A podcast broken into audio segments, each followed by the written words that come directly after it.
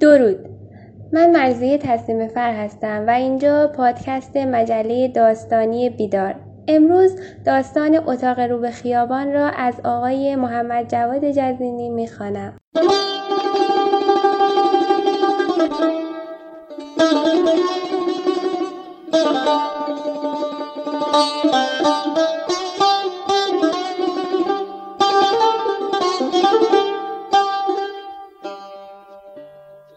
پیرمرد روی سکوی ایستگاه فانوس را توی مه تکان می‌داد. مرد گفت ببخشید قطار کی می‌رسه ایستگاه؟ پیرمرد برگشت نگاهش کرد. نور فانوس توی صورت بیرنگش بود.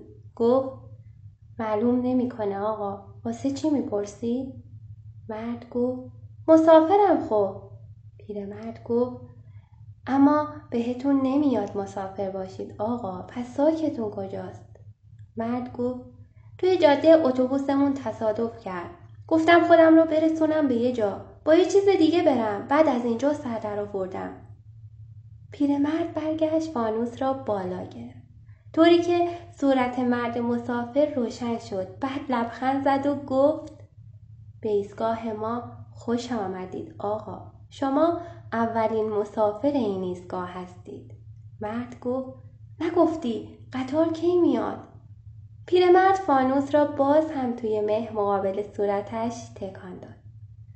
شاید هر لحظه برسد آقا شاید هم اصلا نرسد اینجا قطارها برنامه دقیقی ندارن مرد گفت مسئول ایستگاه کیه؟ پیرمرد گفت اینجا مسئول ندارد فقط منم کار من اینه شبهایی مثل حالا که مه زیاده توی ایستگاه به راننده قطار علامت بدهم مرد گفت وقتی قطار بیاد خودش از دور سود می‌کشه پیرمرد گفت اما قطارهای اینجا سود نمی‌کشن آقا بی صدا می آیند و بی صدا می روند. اینقدر که اگر روی نیمکت ایستگاه نشسته باشی و روزنامه بخوانی اصلا متوجه آمدن و رفتنش نمی‌شوید. مرد گفت چقدر عجیب اینجا. توی راه هم کسی را ندیدم. توی ایستگاه هم کسی نبود. پیرمرد گفت اصلا عجیب نیست آقا. چون اینجا کسی زندگی نمی کند. مرد گفت پس اون چراغ ها چیه؟ بعد با دست روشنایی های دوردست را نشان داد. پیرمرد گفت اونها فقط چراغن.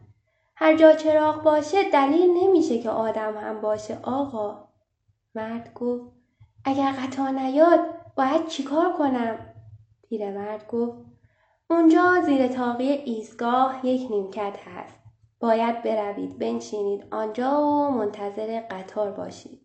مرد گفت میشه اینجا یه تلفن بزنم؟ پیرمرد گفت نه آقا اینجا تلفن نداره. مرد گفت اما اونجا توی دفتر یه تلفن روی میز بود. پیرمرد گفت درسته. اونجا دفتر رئیس ایستگاه هست. در اون دفتر همیشه قفله چون رئیس ندارد آقا.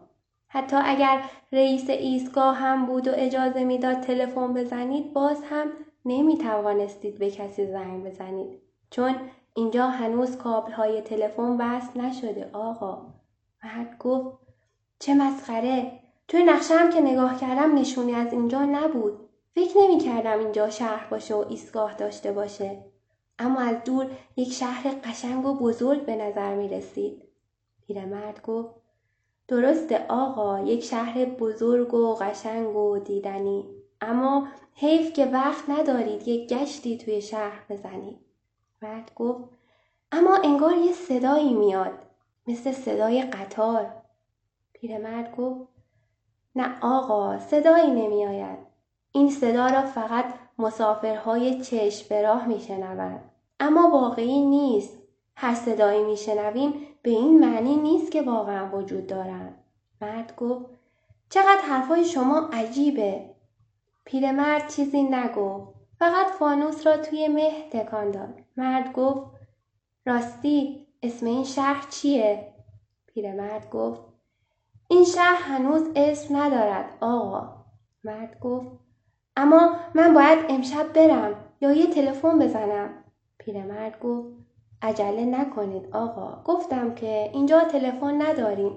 شاید امشب دیگه قطار نیاید. بهتر شب را توی شهر بمانید. توی ایستگاه ممکنه برای غریبه ها جای چندان مناسبی نباشد. می‌دونی که چی میگم.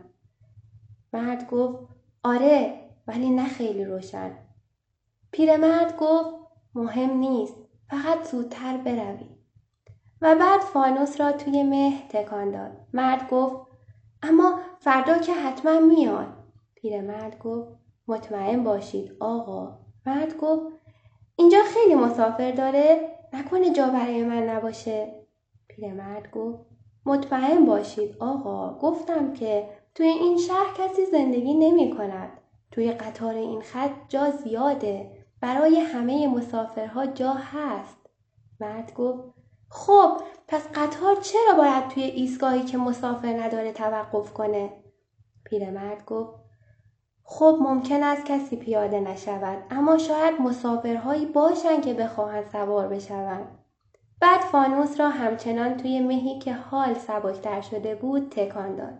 بعد گفت بهتر امشب را توی مسافرخونه اتاقی بگیرید آقا. مرد گفت مسافرخونه خیلی دوره از اینجا؟ پیرمرد گفت نه آنجاست. و با دست چراغها را نشان داد. دورتر تابلوی بیرنگی پیدا بود که چراغ سردرش روشن و خاموش می‌شد. مرد گفت صاحب اونجا رو می‌شناسی سفارش مرا بکنی؟ یه جای درست حسابی به من بده؟ پیرمرد گفت نگران نباشید جا زیاده اونجا کسی نیست. خودتون یک اتاق پیدا کنید بگیرید بخوابید تا صبح. مرد که خواست برود پیرمرد گفت راستی فقط یادتون باشه توی اون اتاق رو به خیابان هیچ وقت نروید. مرد گفت برای چی؟ پیرمرد گفت حرف من را گوش کنید توی اون اتاق رو به خیابان نروید. مرد گفت اما من عاشق اتاقهای رو به خیابانم. پیرمرد گفت به حرف من گوش کن غریبه توی اون اتاق رو به خیابان نرو. مرد راه افتاد طرف چراغ روشن دور. پیرمرد خندید و فانوس را تکان داد. نور فانوس که روی زمین پهن شد جای خطهای آهنی روی شنها فقط دو خط ممتد سفید بود.